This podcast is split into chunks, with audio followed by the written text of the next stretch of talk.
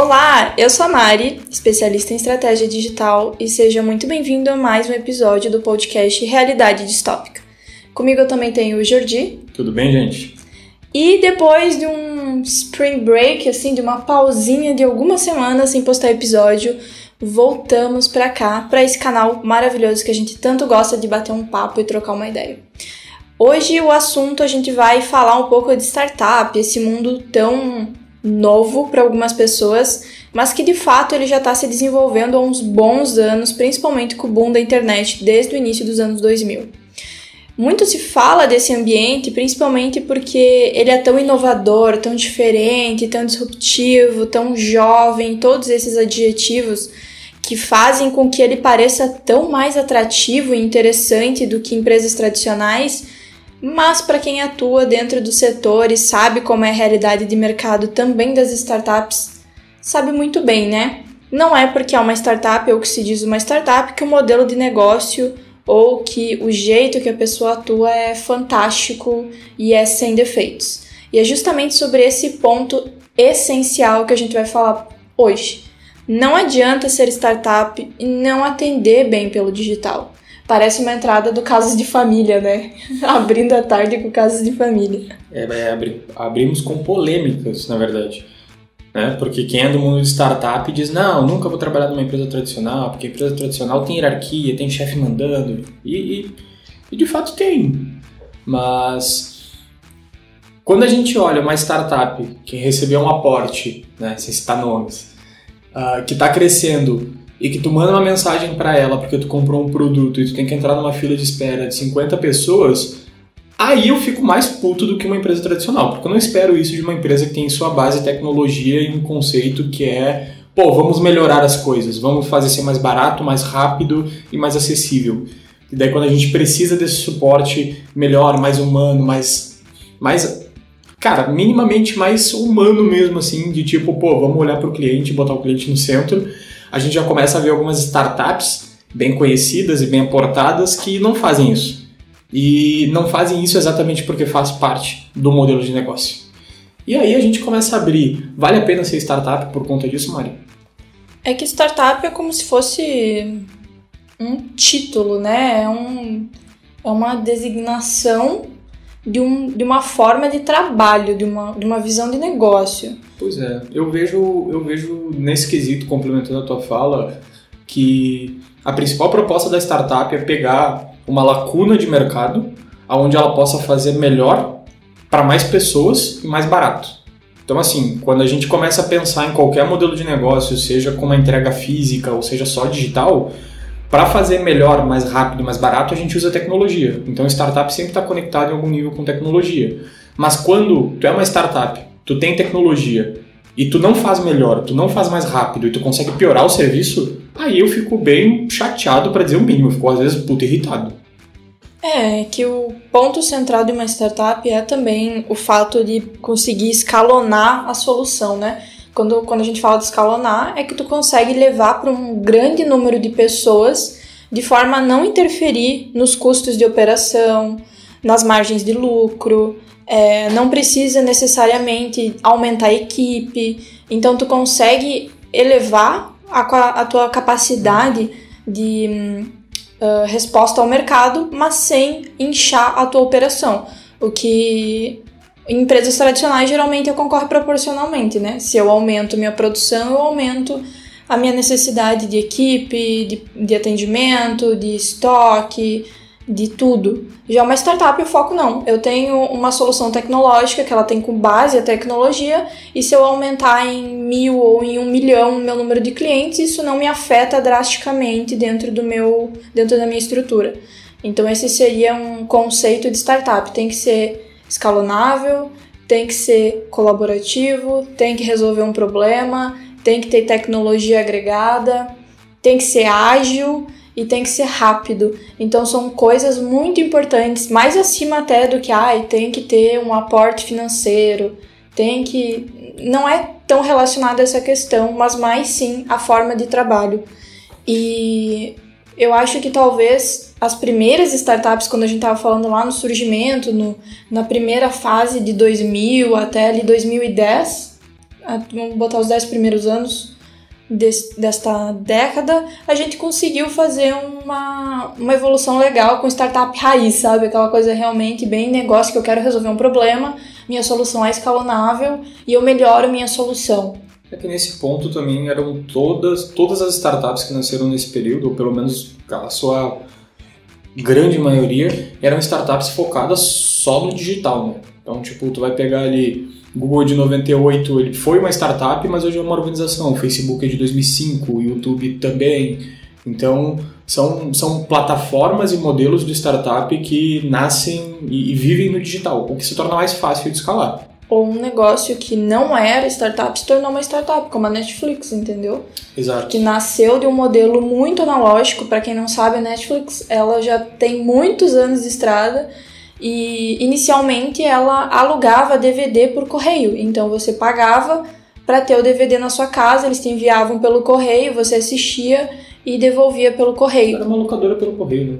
Só que sem as taxas de, de atraso, essas coisas que as pessoas se, se irritavam com a locadora. E a Netflix começou fazendo isso. E depois ela foi evoluindo o modelo de negócio até chegar hoje no que se conhece como Netflix hoje. Então não, não foi sempre assim. Então é possível também que se evolua dentro do sistema de modelo de negócio.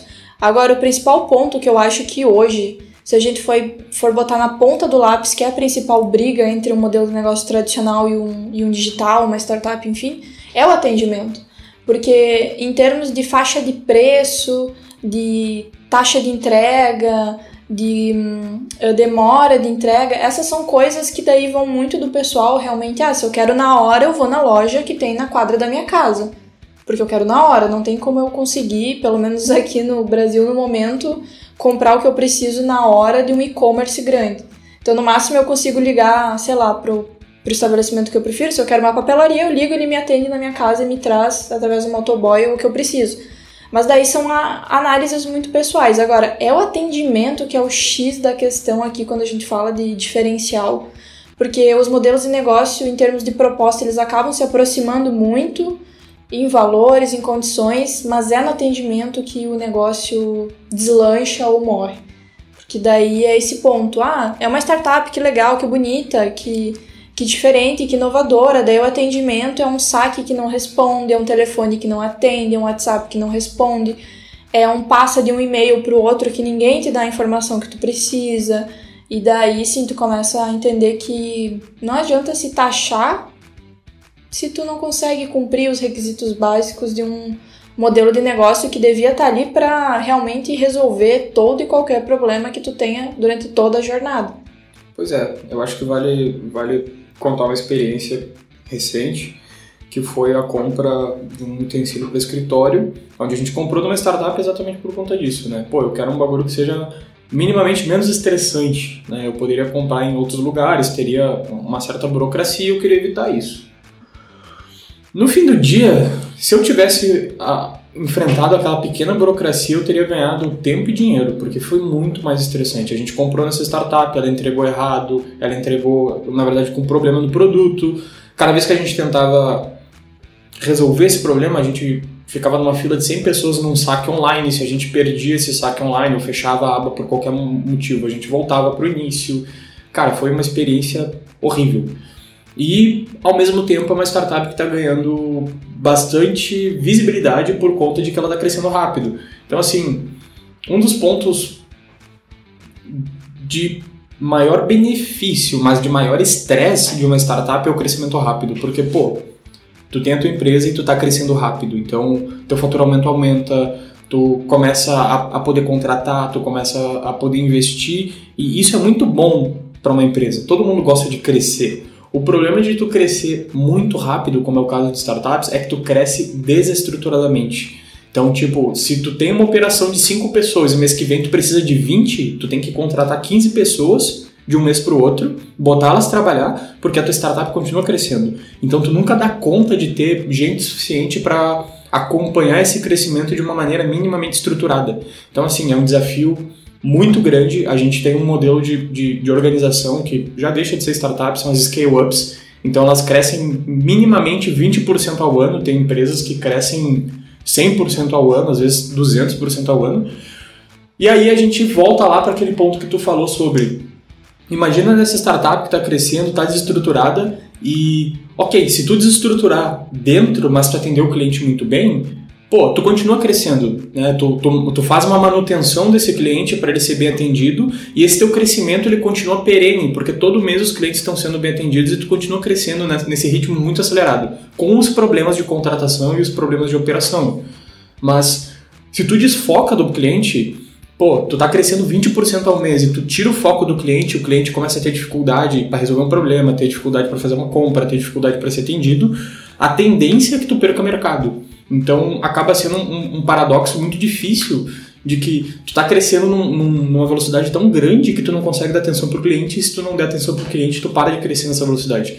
Então, tipo, é, é um ponto a se ressaltar do lado de startup, não só para criticar, mas ao mesmo tempo, quando tu começa uma startup, tu sabe que se tu tracionar, tu vai passar por isso. Então tu já tem que ter ciência que isso é uma realidade, tu vai ter que passar por isso se a tua startup dar certo. Então mesmo que exista esse desafio, uh, startupeiros ou, ou fundadores de startups sempre sabem desse desafio. Então vale uma pontuação aqui de um, de um, desafio que é real, mas que, pô, explica, mas não justifica por que esse cliente está sendo maltratado e esse atendimento está sendo porco. Mesmo que a gente entenda eu não consigo justificar porque tu sabia disso. A gente sabe desde o início da operação que se crescer vai ser complicado. É que, na verdade, o foco no cliente é mais de uma abordagem de design thinking, que daí é uma é um método de resolver problemas, um, não, não necessariamente um método, mas um guia, uma forma de resolver é um problemas. né? É, porque existem várias ferramentas dentro do design thinking, é uma sub-área do, do design em si. E não necessariamente é das startups. Eu acho que esses universos eles conversam, às vezes eles se confundem e às vezes as pessoas acham que é tudo a mesma coisa, mas não é. Então existe o Lean Startup, por exemplo, que daí é outra coisa para startup. Existe uh, toda essa parte de design thinking para resolver problemas, para mapear dores e criar inovação. Design thinking é desde os anos 90, né? 91. Então, tipo, antes mesmo da gente pensar ou entender que tecnologia podia acelerar e criar esse modelo escalável que não escala custo, design thinking já existia já era usado em, empresas mais tradicionais. Então, assim, se a gente for olhar na base, design thinking nasce de um ambiente tradicional. Mas, sim, eu concordo que eles são diferentes, mas com, com, com a mescla que exatamente tu trouxe, eh, eu acho que a gente tropicalizou esses conceitos, né? A gente faz tudo com isso com o Brasil. A gente pega um bagulho que é de fora e faz a, a maneira brasileira. E eu acho que startup no Brasil tem muito essa pegada de a gente junta esses conceitos de design com atendimento do cliente, customer success e cria um modelo de, de startup brasileiro bem tropicalizado. É que é muito importante separar essas coisas, entendeu? Porque startup é uma é um modelo de negócio, entendeu? Do mesmo jeito que criar uma empresa hoje tradicional dentro do segmento de varejo, de serviços é um modelo de negócio. Então, startup tem esse fator essencial que é tecnologia, escalonar a solução e resolver um problema, não necessariamente vender algo. Então, tem essa, essa questão. Aí, se a gente for falar de método, a gente pode falar de design thinking, a gente pode falar de startup enxuta, a gente pode falar de startup ágil. Então, a gente pode falar de métodos de trabalho, de fazer organização. E daí dentro disso a gente pode falar sobre a área de Customer Success, que daí é a área que vai focar no sucesso do cliente, na jornada, mapeamento, entrega de valor, o quanto é a felicidade desse cliente dentro da tua, dentro do teu funil. Aí a gente entra em várias etapas de organização de uma estrutura que é quase como se fosse uma árvore genealógica, assim, ramifica para muita coisa e traz realmente muito, muita informação. E na minha visão, quanto mais a gente falou de startup, mais a gente simplificou o que, que é uma startup, para que, que ela serve, para que, que ela existe e por que, que tem tanta startup falindo e por que, que todo mundo acha que uma ideia inovadora é uma startup. Só que uma ideia não é uma startup. Então, uma ideia é uma ideia. E a gente começa a simplificar coisas que não são tão simples no dia a dia e que daí é por isso que acontecem esses erros. Eu acho que só porque eu tenho um negócio inovador, diferentão, com uma piscina de bolinha na minha sala, que pronto, eu não preciso atender bem meu cliente. Eu sou uma startup. Então. Ou que o meu cliente vai amar minha marca acima de, da, da solução que eu entrego para ele. Daí eu acabo pecando na solução porque ela começa a perder qualidade e o meu cliente deixa de amar minha marca. Então, são, são vários problemas que afligem hoje startups. Na minha visão, por falta de direcionamento dessas pessoas que hoje estão no mercado, elas, elas não, não entendem que é um processo como um todo. Uma startup ainda é uma empresa, ainda é obrigada a ter CNPJ, é, estrutura fiscal, contábil, uh, apoio jurídico, agora com a LGPD. Grande parte das startups vão lidar com dados, com informação de clientes e precisam ter aporte jurídico para a LGPD especificamente, que é a nossa Lei Geral de Proteção de Dados, que já está em vigor. Cibersegurança vai começar a se tornar cada vez mais frequente. E se você não sabe, essa semana o STJ, se eu não me engano, foi hackeado e basicamente toda a base de dados do STJ está na mão de um hacker que está pedindo agora uma indenização para liberar esses dados. E obviamente a gente não sabe se vai ser liberado, né? Até o backup ele conseguiu pegar para ele, criptografar e, e para eles não ter como simplesmente pegar o backup e, e botar de volta. Então sim, além, além de todos o, a estrutura tradicional da empresa, a gente tem essas novas questões ligadas à tecnologia, né, como cibersegurança e LGPD, que ainda mais complexificam trabalhar no digital. É que também tem aquele fator, né, aquela ideia da da empresa de garagem, do sonho, daquela ideia que no, na sexta-feira tu tá com a ideia, na segunda tem um investidor te dando um milhão de reais por mês para exportar no teu negócio. Cara, eu acho que isso é muito romantizado. É muito romantizado, com certeza. E eu acho que foi parte do processo para que as pessoas conhecessem esse, essa via e foi parte do processo distribuir conhecimento dessa forma e eventos e workshops e esses, esses tipos de, de aceleradores de crescimento do mercado mostram muito disso. Então, quando tem aqueles eventos que mostram como fazer uma startup, é muito legal, tu embala no momento, tu passa aquelas horas dedicadas ali pensando, criando, resolvendo problemas. Na segunda-feira todo mundo volta para a realidade, para o dia a dia, para a empresa, para o trabalho, para o problema sabe? E, e as coisas voltam a ser normais. Então, acho que existiu muito dessa romantização desse processo. Mostrar uma realidade que acontece? Claro, pode acontecer. Existe investidor que realmente aporta muito valor financeiro em startup, em todas as fases de negócio, com diversos tipos de problemas, porque nenhuma startup é impassível de problemas. Mas Tem que ter noção de que não é assim, piscou e eu tô com o investidor batendo na minha cola e me dando dinheiro e só vai lá e faz, não tem problema. É que é aquele ponto, né? Tipo, quem já sentou com o investidor sabe que não é tipo, nosso investidor gosta de mim e vai me dar dinheiro. Não, o investidor no fim do dia vai dizer, tá, tu pegou minha grana, tu investiu no que tu queria e cadê a minha grana agora para retornar porque é um investimento ainda a gente tem que se pagar. Mesmo que seja um investimento de risco, quando a gente está falando de venture capital, o cara vai olhar para tuas finanças e dizer: tu consegue entregar? Tu consegue vender? Qual vai ser o meu risco investido aqui? Eu te ponho um milhão, quanto que eu posso voltar? Isso é, é a parte que ninguém mostra. Do mesmo jeito que muitas vezes, quando a gente está falando de mercado digital, a gente está falando de vender online e ninguém mostra que tem que investir em anúncio, às vezes, 2, 3, 5 mil reais. Então é a parte do digital que não é glamourosa, que faz parte desse universo, chama atenção, tem benefícios, facilita o processo, mas assim, existe uma balança sempre a se pesar.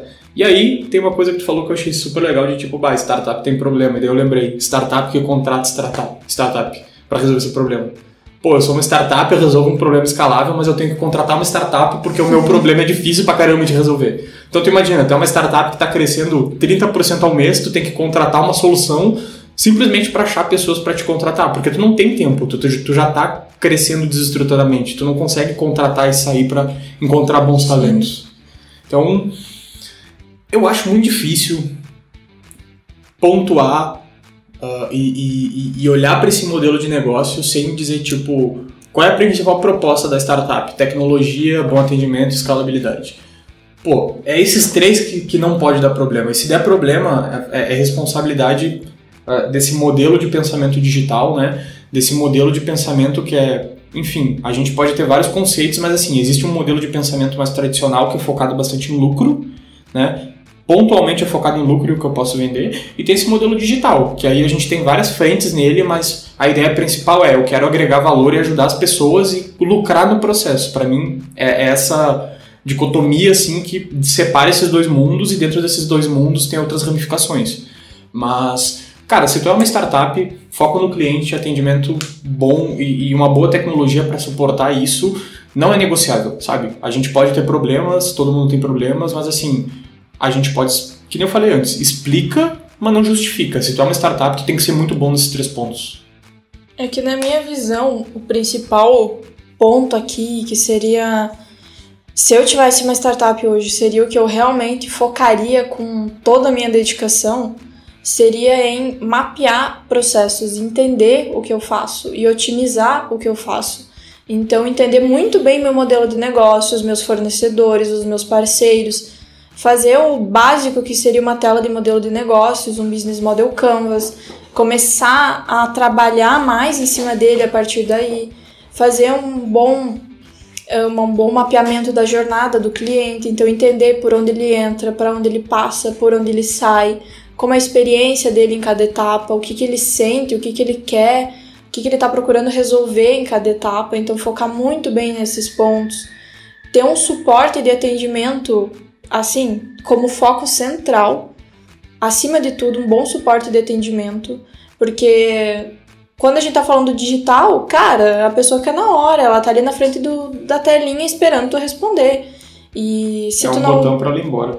É, e se tu não consegue reter a atenção dela no digital, o que já é muito difícil hoje em dia, porque tem muita coisa que toma a atenção dela no digital, cara, tu tá perdendo. Tá perdendo venda, tá perdendo cliente, tá perdendo feedback positivo. Ela tá na tua tela de atendimento, mas tem o pop-up do WhatsApp, do TikTok, do Instagram, do Facebook, de todos os 50 apps que ela tem no celular apitando lá e falando: Oi, vem pra cá.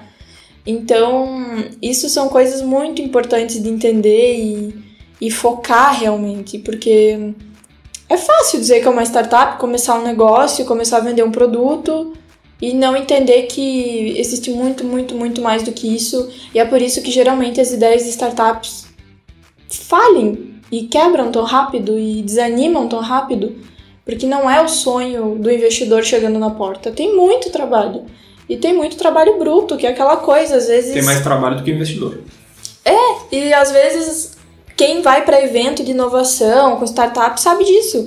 Tu vai no stand da empresa, da startup, e tal tá pessoa lá de boné da firma, conversa com ela, ela te explica o produto, depois quando tu vai vendo o cartão de visita é o fundador. O cara tá lá de boné da firma te explicando as condições e por que que seria uma boa ideia tu, tu conhecer a empresa dele. Então, em, em, negócios tradicionais, dificilmente tu vai ver isso. Não que não aconteça, óbvio, mas é mais incomum tu ver o fundador, o gerente, cargos de alto escalão lá batendo o cartão, querendo conversar com as pessoas e vestindo a camisa da firma literalmente, né? Então é muito comum que isso aconteça.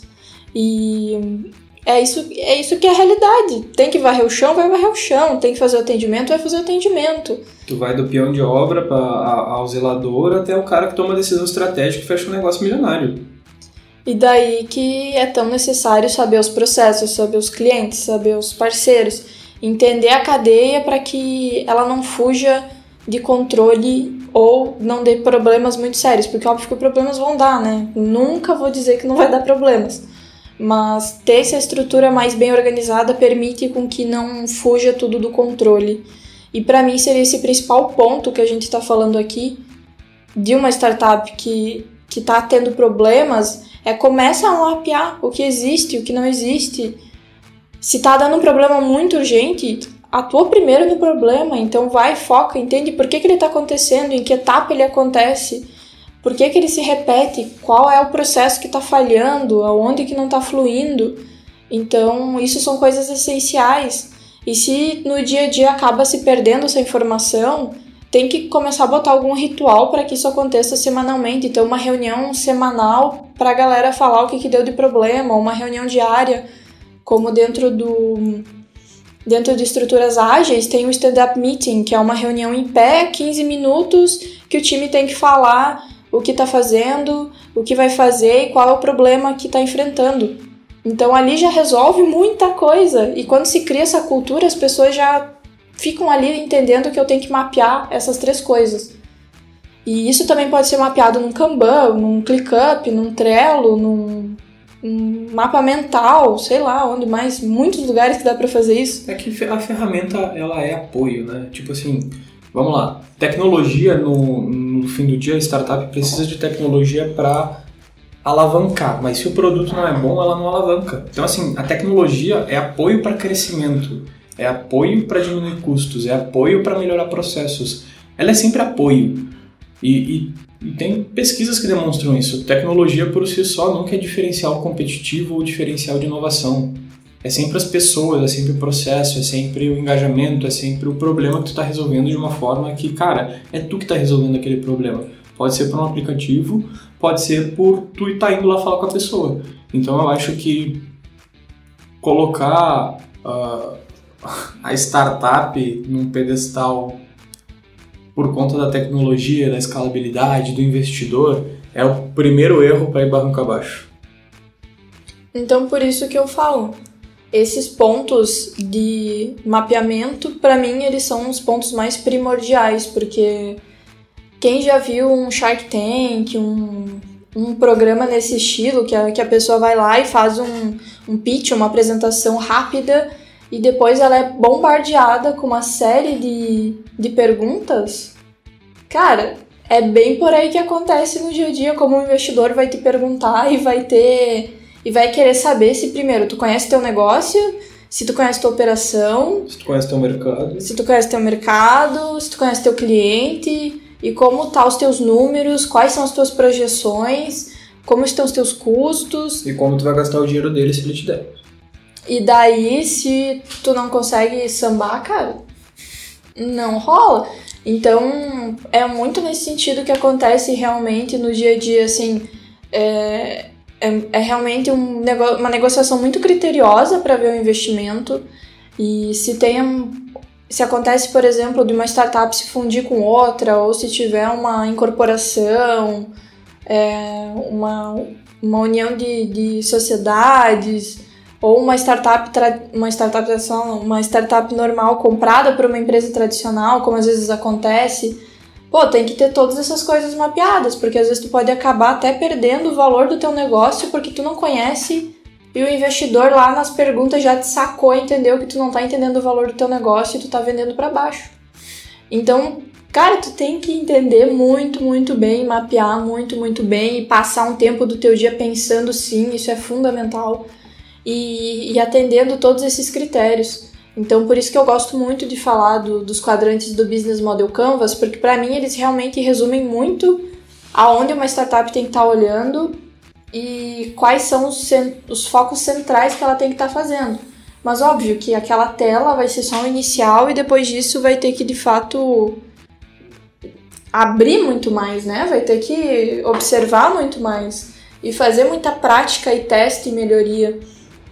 Então, para mim, esses seriam os pontos fundamentais para resolver esse problema e para não ter mais um monte de negócio que se diz startup que no final de dia é uma porcaria, que não funciona. Uma bosta.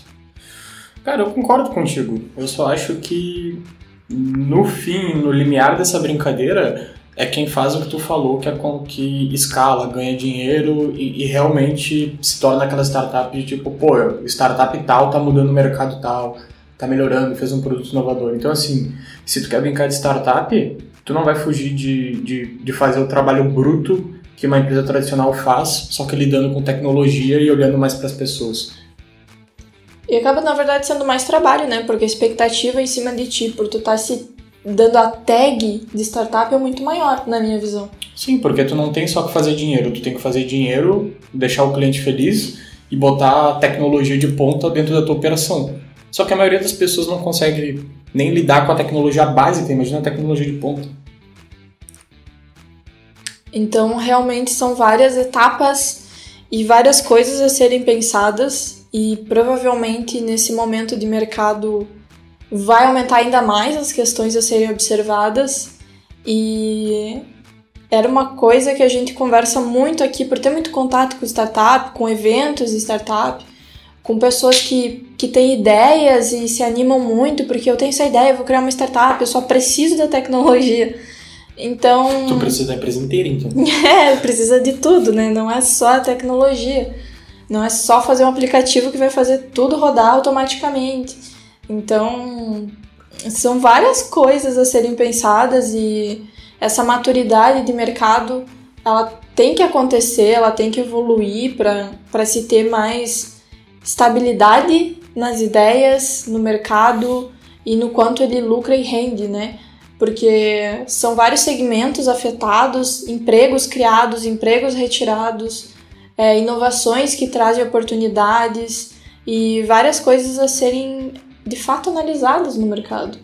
E para mim o ponto principal é focar no atendimento, focar em resolver um problema em todas as etapas, entender que não adianta só dizer que é uma startup ou fazer uma cultura bonita, engraçadona e jovem, porque no final do dia isso não conta se o básico não está sendo bem feito. Não, não vale de fato para geração de valor se o cliente não está satisfeito, se os colaboradores não estão satisfeitos, se os investidores, se os stakeholders, se toda, se toda essa cadeia não está no mesmo nível de engajamento.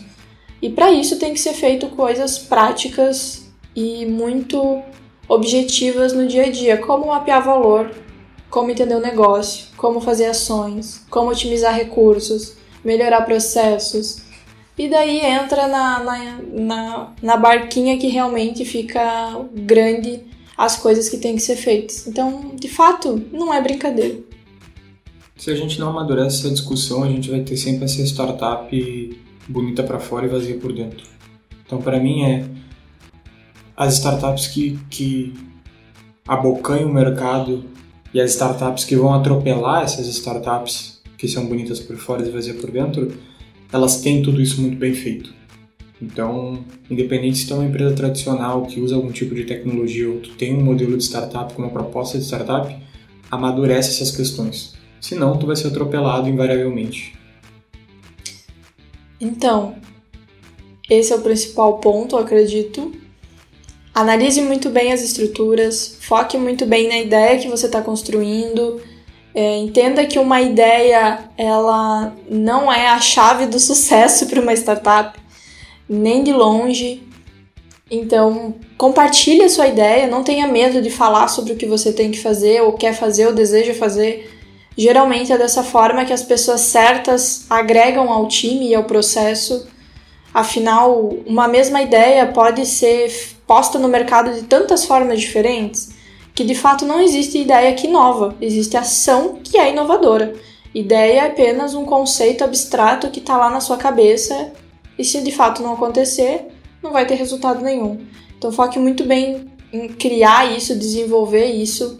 Inclusive no site da Urjo, acessando urjo.com.br, você acessa uma página com vários materiais gratuitos, frameworks, canvas, é, checklists e vários outros tipos de materiais que você pode acessar e começar a utilizar hoje, fazer uma matriz SWOT inicial, fazer um Business Model Canvas, fazer uma matriz CSD, é, vários outros materiais que estão lá disponíveis e você pode baixar hoje gratuitamente e começar já a mapear sua ideia, começar a estruturar ela melhor e focar no que realmente importa, resolver um problema com muita garantia de resultado, com agilidade e com todo esse processo focado realmente nas pessoas, que no final do dia é o que importa, é onde precisa ter esse olhar de geração de valor. Então agora vai lá no site da Urgio, confere os materiais gratuitos, os links vão estar aqui na descrição desse episódio. Espero que você tenha gostado desse bate-papo, ele foi realmente bastante informal, trazendo as nossas percepções, as nossas vivências, e é desse jeito que a gente gosta de fazer podcast por aqui. Então, eu te vejo no próximo episódio, no próximo domingo aqui no Realidade Distópica.